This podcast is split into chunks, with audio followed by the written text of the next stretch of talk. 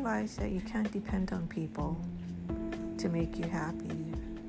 Because people will disappoint you, will leave you, and won't be there for you. You have to sometimes be your own best friend. Sometimes you just have to talk yourself into a better day, into a better mindset. You just have to let God work in your life